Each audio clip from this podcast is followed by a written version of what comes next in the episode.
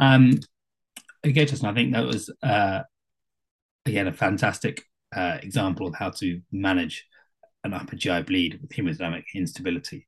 and that was the key in this case. This is a patient that's hemodynamically unstable, and that guides how you manage this. And it would be slightly different if this is an upper GI bleed in someone that's hemodynamically stable. Though there'll be a huge amount of crossover, the uh, the kind of teams that you might call and how and some of the protocols on which you escalate this might be slightly different. You might not necessarily go straight for outreach, major hemorrhage, uh, uh, etc.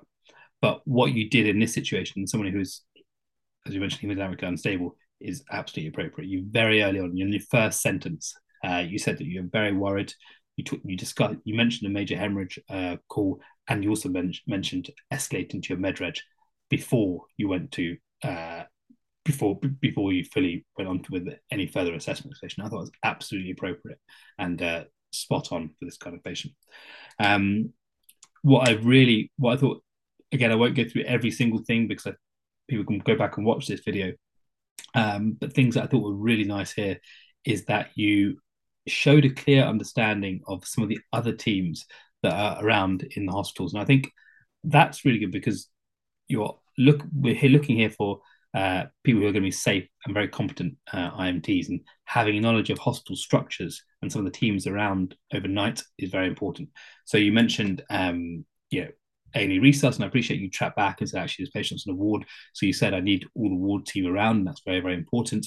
Uh, and you also mentioned the outreach team, and I thought that's that was really actually a high uh, high scoring point, and very few candidates would necessarily mention the outreach team uh, as a source of help.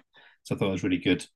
Um, a few other small points I thought were really nice. In your A, you didn't just say area assessment and move on past it, which many people could do, uh, myself included actually. Yeah, but actually you mentioned um, that you think about suctioning for any uh, products of hematemesis uh, and think that aspiration. I thought that was very very high. Uh, high scoring and good good thinking. Uh, you had a very good set, uh, assessment of C. You didn't dwell on uh, breathing, which I think is very important here and pertinent. And what I really liked, and this is a sign of a really high functioning uh, SHO is that you not just you didn't just talk through your AT assessment. You said this is what I'm going to do, and these are the things I'm going to implement as part of C because these are unstable, and then I go back and recheck C, and that was really really impressive, and that's why I think differentiates this from a four to a five out of five answer. Um, you mentioned a few of the high high uh, high scoring points. You talked about uh, whether the patient was encephalopathic.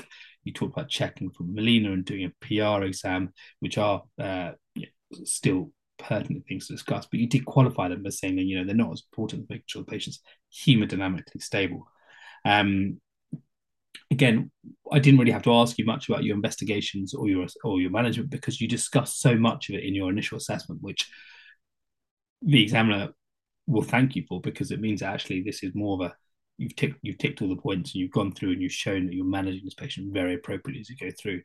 Um, a few nice points. You talk about synthetic uh, liver function coagulopathies need for prothrombin complex concentrate, uh, concentrate and uh, cross cross matching. I thought those are all the appropriate managements for this patient. And then, um, even more than just managing an upper GI bleed safely, which, which is what you did well, you then went on to talk about var- management of variceal bleeds. You talked about terlipressin, you talked about broad spectrum antibiotics, and you knew about the need for endoscopic banding and uh, Sengstaken and Blakemore tube, um, all of which I think, especially those last two points, that's really the level of an IMT3. Um, so those are clear five out of five points, and many candidates might not even get onto that question because they spend so long on their first first part of the answers. So very well done there. Um, yeah, and I thought the only I've just got written down here one thing I thought would be useful if you're dealing with upper GI bleed, when you think that why you're sending your bloods off, you talk about using these for um, AKI. The other thing I suppose to mention is that, that urea might be uh, uh, relatively far more elevated than the creatinine or out of proportion elevated, and that's more suggestive of an upper an occult, more suggestive of an upper GI bleed. But I suppose that's more relevant in someone who you're unsure whether they're having an upper GI bleed or not. This guy's clearly got a high volume hematemesis, so uh, yeah, less important. So you could just sort of use these, but aware that the urea might urea may be uh, out of context elevated because of the fact that he's clearly having an upper GI bleed. Um, and then finally, your your hand over to the GI bleed reg because you had quite clearly understood the uh, points of this uh, this question, this scenario, and you appreciated the urgency of the scenario. Your handover was entirely appropriate, and I thought very um, very succinct and to the point. I don't think there's any way the GI bleed reg wouldn't come in overnight. And you'd mentioned the Rockall score, and that's uh, as you know, the Rockall score is what governs whether a GI bleed reg needs to come in overnight to perform out of hours endoscopy. Um, so, really good answer. An absolute clear five out of five. Well done.